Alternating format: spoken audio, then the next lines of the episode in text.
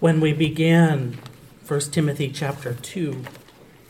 We began by looking at different facets of prayer, seeing what it means to have a well rounded prayer, offering not just one type, but rather seeing that it included supplications and prayers and intercessions and thanksgivings, as it says in verse 1.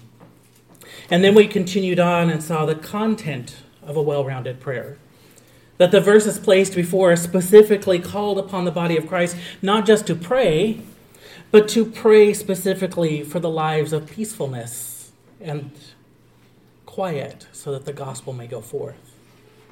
And just last week, we came to the important realization that prayer is not just a request, but it's a response.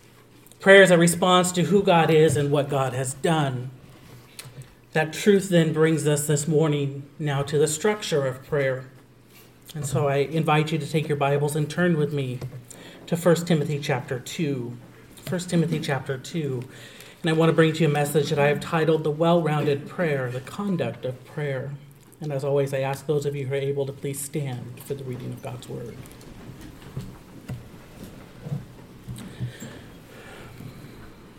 1 Timothy chapter 2 beginning in verse 1. And I think I will read the whole chapter.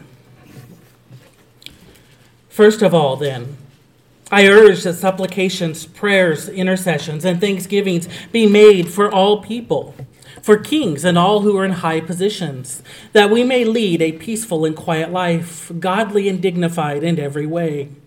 This is good, and it is pleasing in the sight of God our Savior who desires all people to be saved and to come to the knowledge of the truth. For there is one God, there is one mediator between God and men, the man Christ Jesus, who gave himself as a ransom for all, which is the testimony given at proper time. For this I was appointed a preacher and an apostle. I am telling the truth, I am not lying. A teacher of the Gentiles in faith and truth. Verse 8. I desire then that in every place that men should pray, lifting holy hands without anger or quarreling. Likewise, also that women should adorn themselves in respectable apparel, with modesty and self control, not with braided hair and gold or pearls or costly attire, but with what is proper for women who profess godliness with good works. Let a woman learn quietly with all submissiveness. I do not permit a woman to teach or to exercise authority over a man. Rather, she is to remain quiet. For the, Adam was formed first, then Eve, and Adam was not deceived, but the woman was deceived and became a transgressor. Yet she will be saved through childbearing, if they continue in faith and love and holiness with self control. You may be seated.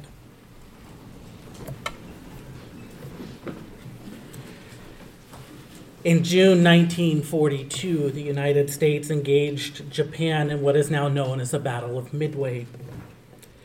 The U.S. Navy's codebreakers had intercepted and decrypted Japanese communication, revealing that the Japanese had planned to attack the island of Midway.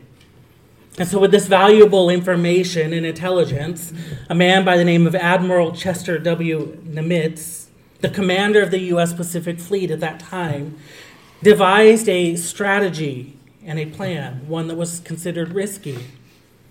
Nimitz knew that the Japanese were confident in their naval superiority over the United States. And so they expected the United States to react defensively to their assault on Midway Island. Nimitz instead decided to take the offensive and launch a surprise attack on the Japanese fleet. To do this, Admiral Nimitz ordered the three U.S. carriers, the USS Enterprise, the USS Hornet, and the USS Yorktown, to sail towards the Japanese fleet. However, Admiral William Halsey, who was the commander of those aircraft carriers, was temporarily absent because he was ill.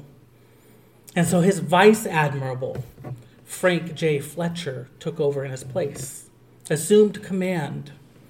And so, upon receiving the orders from Nimitz, Fletcher became apprehensive because indeed it was a risky strategy. And so he was worried about leaving some of his fleet exposed and, and what happens if they downed some of their planes and only had limited resources to begin with. And so, with that potential loss, Fletcher decided to disobey the orders that he was given. The United States would win that battle. And they did so actually pretty decisively. That one battle cost the United States, my understanding is one carrier, one destroyer, 144 aircraft, and 362 men. Vice Admiral, Admiral Fletcher and his decision to not follow those orders actually left more planes exposed and more units exposed. Instead, if he had followed the original plan, it's likely the defeat would have been even more in the US's favor and probably guarded some of those resources and not had the losses that the US incurred. But he chose to go his own way. For years now, there's an ongoing trend in which it is fashionable, at least in the United States, to question authority. We are in an era in which the natural reaction of the culture is to reject any source of authority. It is reasonable in our culture today to say that because leaders are not always right, it is appropriate to defy leadership at all times. We know this to be the case by the fact that the current disposition of our culture is not reasonable discussion, but rather ruinous demonstration. It's not productive parley, but punitive protest. I think the last few years, the top news stories of protest across the United States would affirm that. This movement suggests that if it comes from any authority, then every rule and every intention must be rejected until openly proven beneficial. There are several problems with this attitude. Not that I'm trying to say it's okay for some people to be domineering or that we shouldn't hold authority accountable. But at the most basic level, this attitude is really born out of pride. It says, I know more than you do, and therefore I'm going to act my way. But it even goes further than that. It assumes that every person has an equal amount of authority, that every person has an equal amount of knowledge, or that every person has an equal amount of wisdom. In the case of Vice Admiral, Admiral Fletcher, his decision to disobey was based on the assumption that he had the same information and the same amount of authority as Admiral Nimitz. He did not take into account the fact that in his position, the admiral had a broader scope and a broader picture of really what was taking place. He didn't take into account the fact that in his position, the admiral also had a higher authority for offering these directives. He did not even take into account that in his position, the admiral had staff and individuals around him feeding him information and offering counsel and wisdom. We can criticize a vice admiral, especially when we look back and recognize that there were severe consequences. But what he did back then, 80 years ago, was not much different than how people approach life. Sometimes we think it's better to go our own way. But the commanding officer had a fuller picture. He had more information to act upon. And so the orders he gave were based on that. That trend is not just true in our culture, that trend is true in the church. When you look at a church that has wandered from the truth of God and, and wonder what happened, the answer is really quite simple. They began to question the authority of God. Every compromise begins with the idea that I know better than God does. Most people wouldn't say that outright. Instead, what they'll say is something like, well, that's just not my experience. Or I, I believe this, though. Or they will say, yeah, but that was written, scripture, back then, and times have since changed. What people forget, though, is that the Lord always knows best. According to Ephesians 1:11, the Lord does things according to the counsel of his will. He takes no counsel from himself, and, and, truthfully, or from anybody outside himself, but truthfully, I don't know that I want him to take counsel from anybody else. If he asked my opinion, I'd probably mess things up. Only God is perfect. Only God knows all things, and only God knows all things about all things. When the Lord puts a plan in place, then he has done so at his own counsel, according to his knowledge, according to his wisdom, which takes in everything from eternity past all the way to eternity future. He can look at everything that has happened in the past, he can look at everything that will happen in the future and say, This is what needs to happen now. And it will be perfect. And so when the Lord gives instructions, we don't need to question it like the culture does. We need to only assume that it is exactly what is necessary in that moment to fulfill Romans 8:28, which is to work all things to the glory of God and the good of God's people. It's critical that we are convicted by that truth. Because as we enter further into the book of First Timothy, we're going to encounter standards and regulations given by the Lord that are difficult to live out. They are especially difficult to live out in our current culture. But if we believe that the Lord has our interest in mind, then we have to believe that there is a reasonable rationale for each of the standards that the Lord has put forth. This morning, we look at the standard that the Lord puts forth in corporate prayer. In one short verse here, the Lord establishes rules that are meant to regulate corporate prayer, regulate praying as a body of Christ.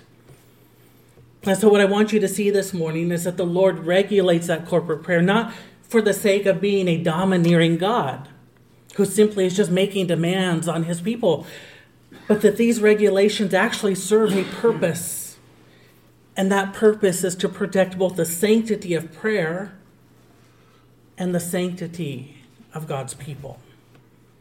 And so I want you to note first the procedure of prayer. The procedure of prayer.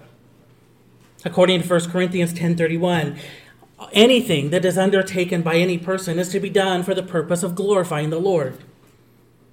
If all things are meant to glorify Him, then God has an invested interest in how all things are accomplished.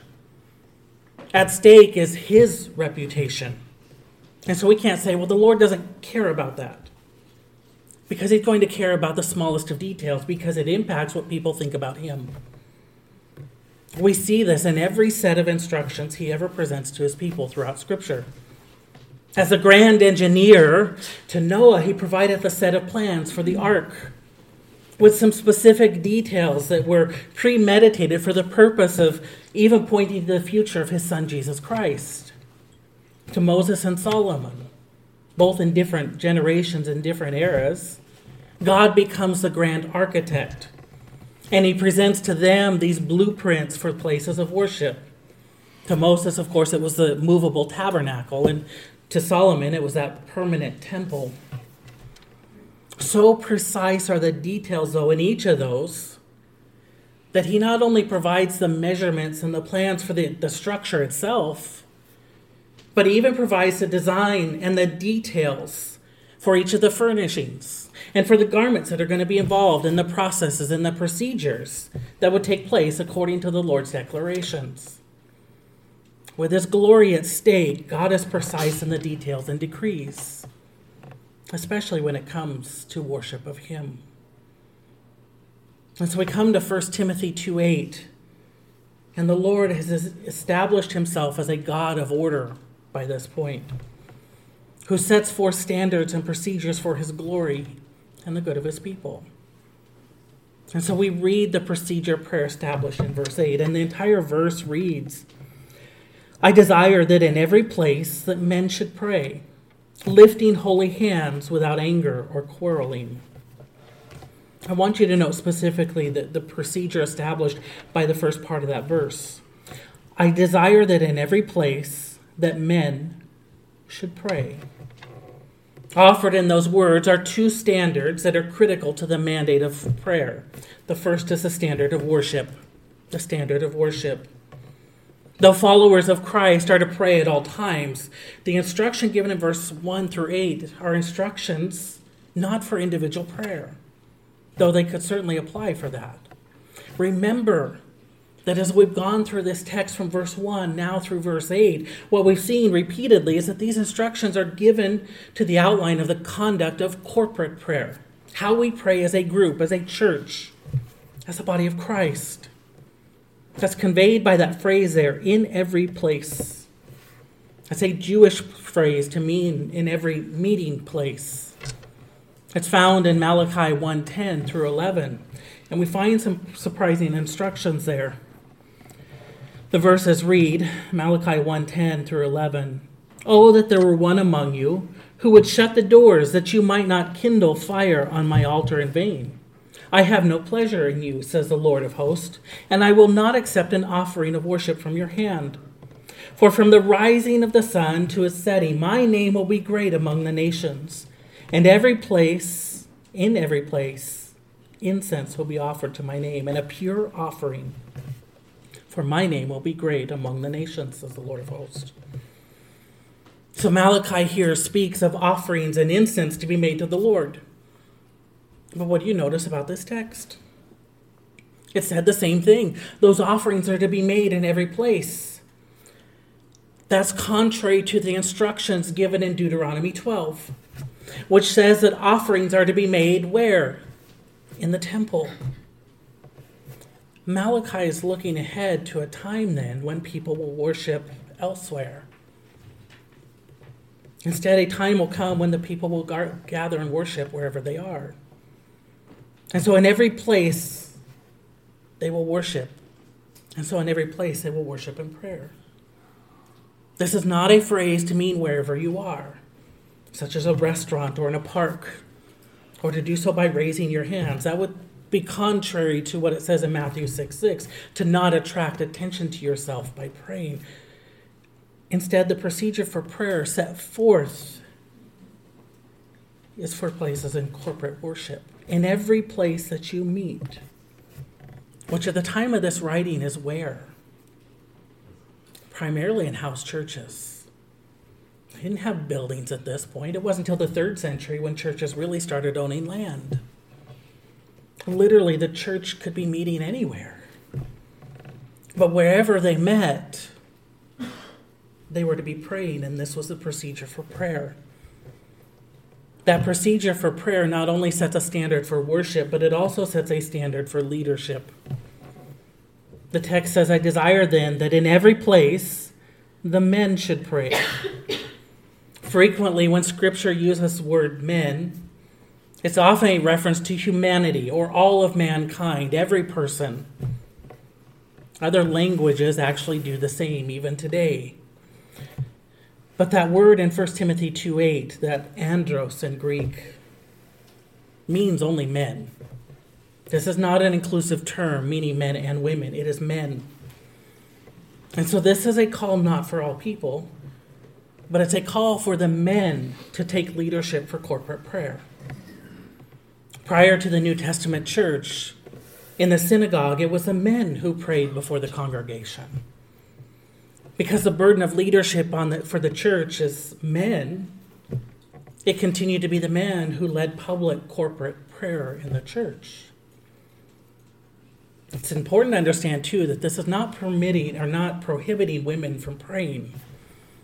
While addressing the issue of head coverings, Paul writes in 1 Corinthians 11, But every wife who prays with her head uncovered dishonors the Lord. And then a few verses later, he says something similar Judge for yourself is it proper for a wife to pray? And I point those out not to discuss head coverings. I point those out because clearly it's saying that women are praying. And that seems to be a good thing. There's nothing here removing the privilege of prayer from women because they're still seen as valuable in the eyes of the Lord. Galatians 3:28 tells us there's neither Jew nor Greek, there's neither slave nor free. And then it says there's no male or female, for all are one in Christ. And so, in the eyes of the Lord, men and women are equal. But in consultation with his own will and his perfect wisdom, for the sake of his own glory, the Lord has established a particular order in the church, and the standard has been set for the men to step up and to lead. And here they do so by leading in prayer. Men have been established as leaders in the home and in the church, not because they're more superior, not because they're more moral or because they're more knowledgeable, but simply because that's the standard and structure that the Lord has set forth. And if He has set that forth, who am I to disagree? The Lord has set the standard. His wisdom indicates that this is the best way for the church to function. And so I trust it to be perfect because God is perfect. This means that men set the standard for prayer. The body of Christ will follow the men's lead when they lead in prayer. They will set the tone for what that corporate prayer looks like in the church. By their leadership, then, their prayer can create unity within the body of Christ. Them praying can shepherd the people by taking their burdens before the Lord.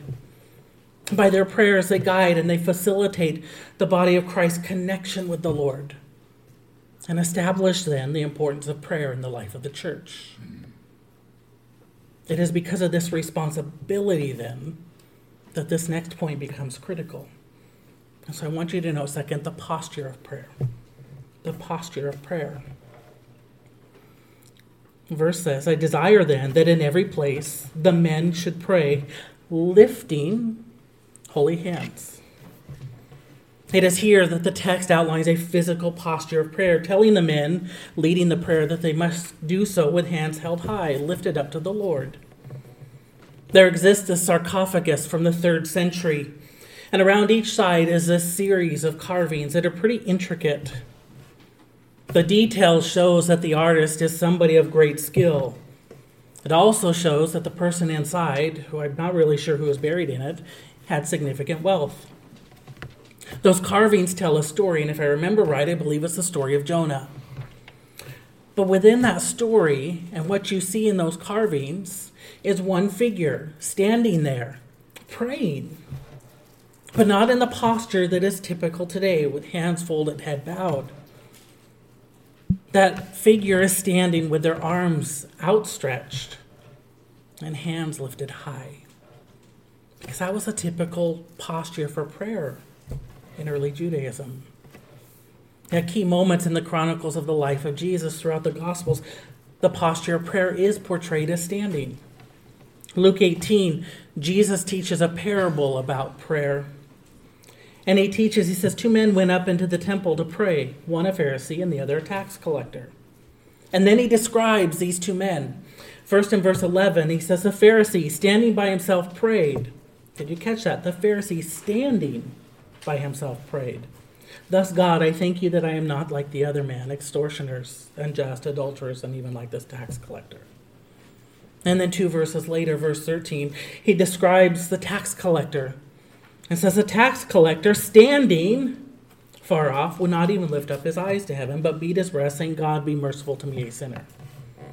In both cases, they're portrayed as standing as a normal routine means of prayer. When Jesus confronts the merchants inside the temple when they're selling and he overturns their tables and condemns their actions, he actually presents the same thing in Mark 11. Prayers is something you do standing. And then we have these uplifted hands. It's common to be standing, but just as common was to have uplifted hands. That finds its root all the way in the Old Testament. 1 Kings 8:22 it says, Then Solomon stood before the altar of the Lord in the presence of all the assembly of Israel and spread out his hands toward heaven. So he spread out his hands. The psalmist pleads in Psalm 28 Hear the voice of my pleas for mercy when I cry to you for help, when I lift up my hands toward your most holy sanctuary. And our call to worship this morning. What did it say? Verse 2 of Psalm 134 Lift up your hands to the holy place. Whether praising the Lord or whether pleading with the Lord, the posture portrayed is standing with uplifted hands. Is this the only way to pray, though? Consider what happens in 1 Kings chapter 8.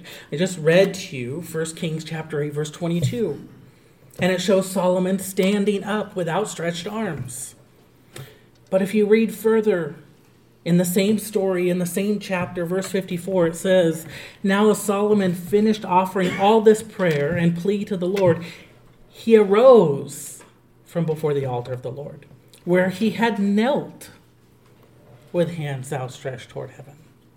In verse 22, he's standing, but in verse 54, he's kneeling. In both cases, he's got his arms outstretched. Kneeling was a form of praying too, just as common as standing. Daniel chapter 6, the satraps and the commissioners, they conspire to remove Daniel from leadership. And how do they do that? They come before King Darius and they persuade him to sign this injunction that says if anyone brings a petition to anybody else except the king, that person should be placed in the lion's den. And not realizing the implications, King Darius allows himself to be manipulated and indeed signs that injunction into law. What's that mean for Daniel, who's bringing his petitions before the Lord and not for King Darius? What does Daniel do? He responds in prayer. Daniel 6:10. When Daniel knew that the document had been signed, he went to his house where he had windows in his upper chamber open toward Jerusalem. He got down on his knees three times a day and prayed and gave thanks before his God as he had done previously. He never changed what he did, and we see he kneels in prayer. Elsewhere in the Old Testament, Abraham's servant who goes off looking for a wife at, at Abraham's request for, for Jacob, and he finds Rebekah. And what it says there is that when he found Rebekah, he praised the Lord by bowing his head. So now we've seen head lifted up, eyes up high or down. Jesus, on the other hand, not only prayed with his hands lifted up, but it says that he lifted his eyes to heaven in John 17. In some of the more extreme cases, Moses in Numbers 16 and Manoah in Judges 13, they fall down and prostrate themselves on the ground. So from Genesis to Revelation, there are any number of prayer postures eyes up, eyes down, feet up, knees down, head bowed down towards the earth, head inclined towards heaven. With so many different postures presented, how does a person know how to pray? Why would Scripture give so many different instructions? Because it's not the physical posture that's the emphasis of our text. I will say that if leadership, if the leadership really falls to men and they set the model for prayer, it's likely that the church is going to follow whatever posture the men do. But look at what the text says. 1 Timothy 2 8. And we should begin to see the emphasis not on the physical posture, but on the spiritual posture. I desire then that in every place that men should pray, lifting holy hands. Not just lifting one's hands, but lifting holy hands.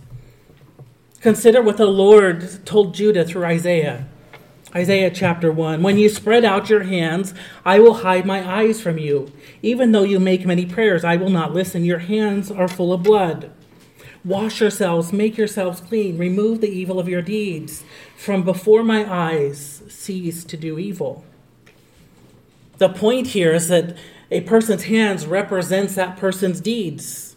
And so to come with soiled hands is not just to be unclean physically, it was to be unclean spiritually. That's why James writes in James chapter 1 verse 8, "Cleanse your hands, you sinners, and purify your hearts, you double-minded."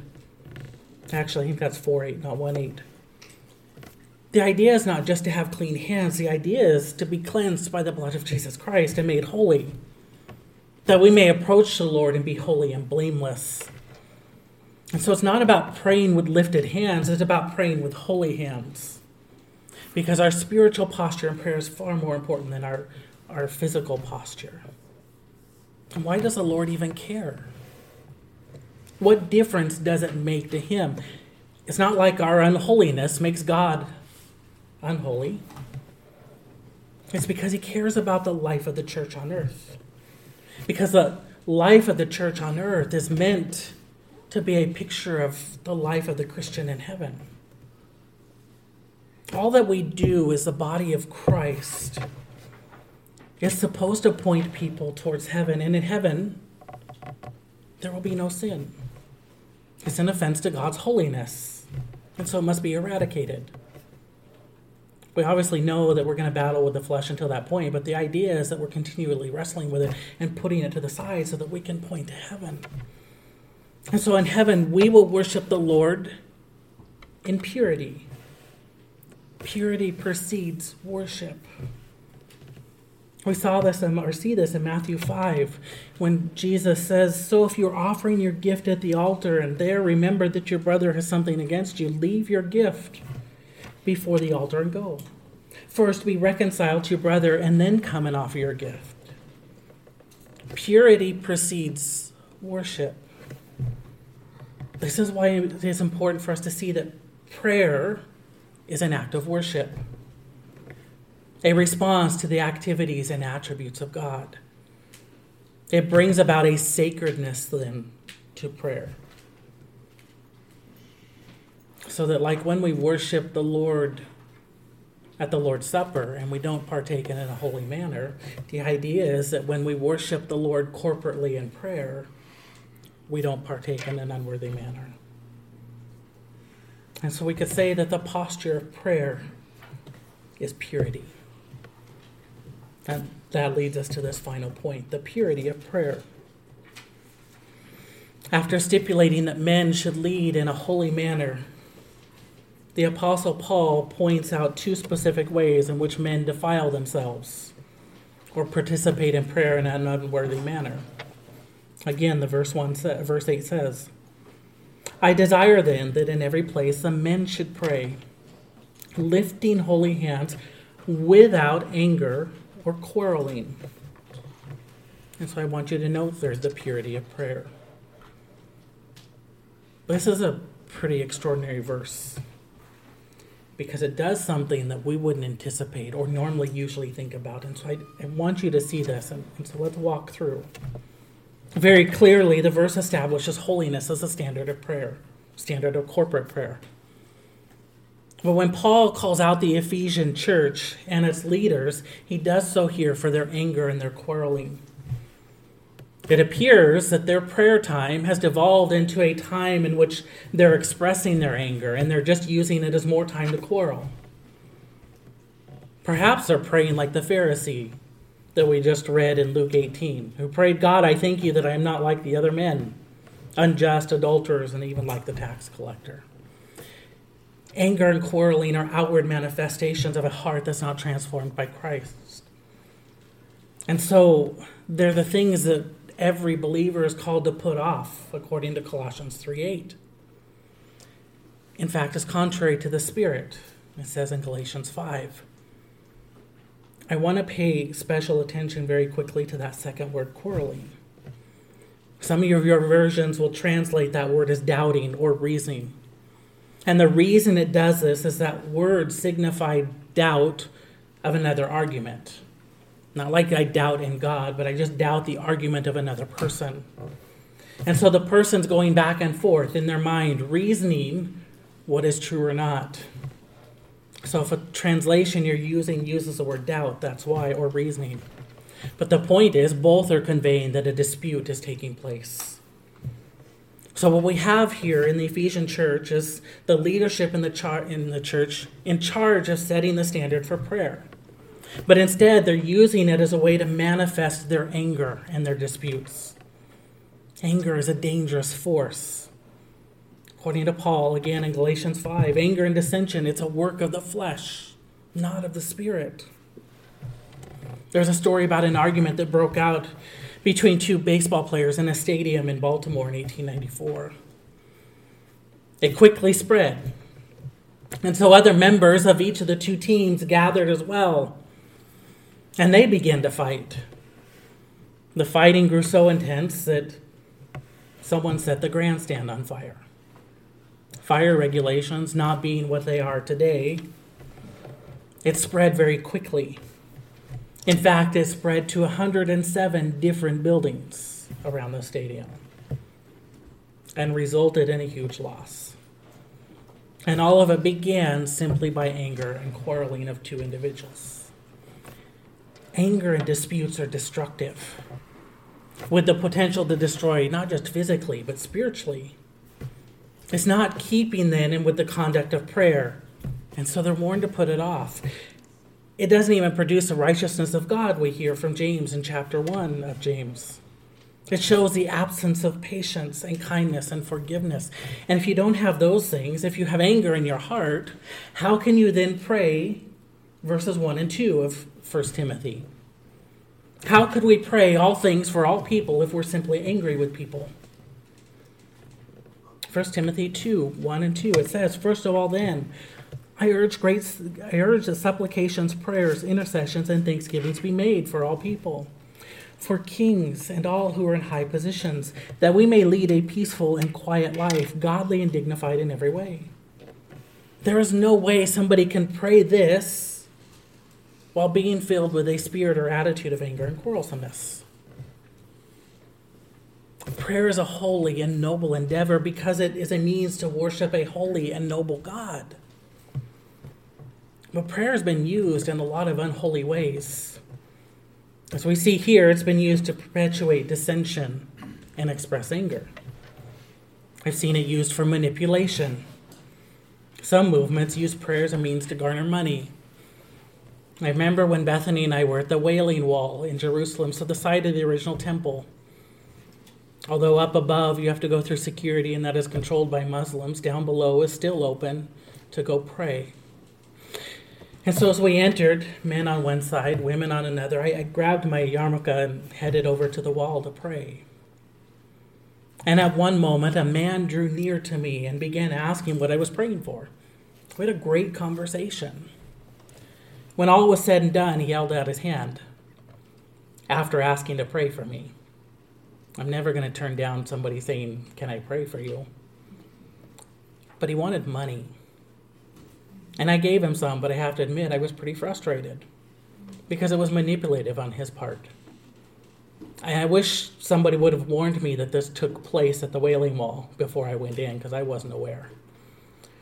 I don't know a story. Maybe he was destitute, but I would have much rather him said, "Hey, I need money. Can you help me out?" and been honest rather than have been manipulative. Instead, he used this gift of God, this means of worship and turned it into something for monetary gain.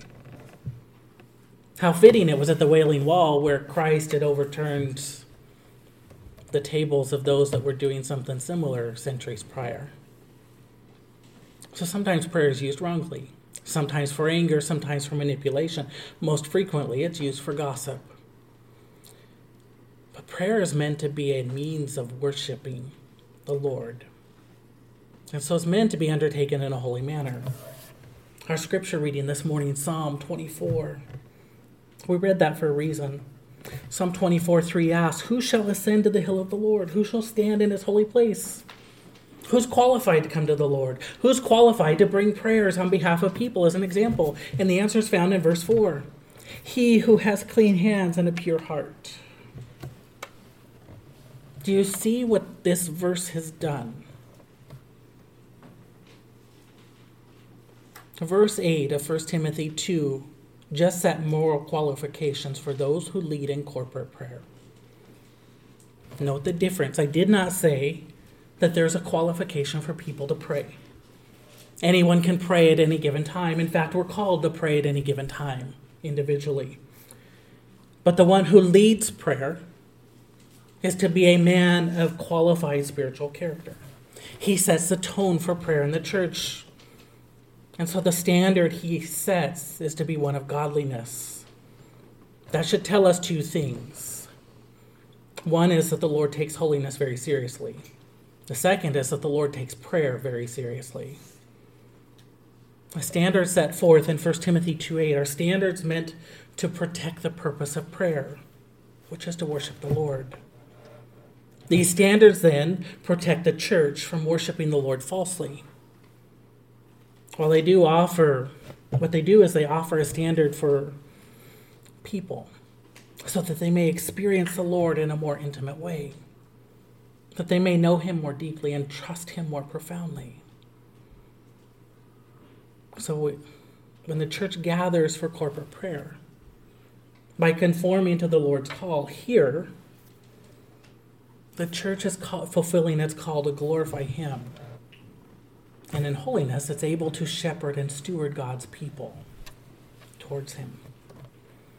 The procedure of corporate prayer, then, is that men lead prayer in a posture of purity. Let's pray. Our Father God, at every instance, every reading of your word, Lord, we see your greatness and your goodness, Lord. Father, we see it at even not just in the things you do in our lives, but we see it in every directive, Lord, because every directive points to your character. It points to your holiness and your goodness, Lord. And so, Father, I pray that we would rest in that.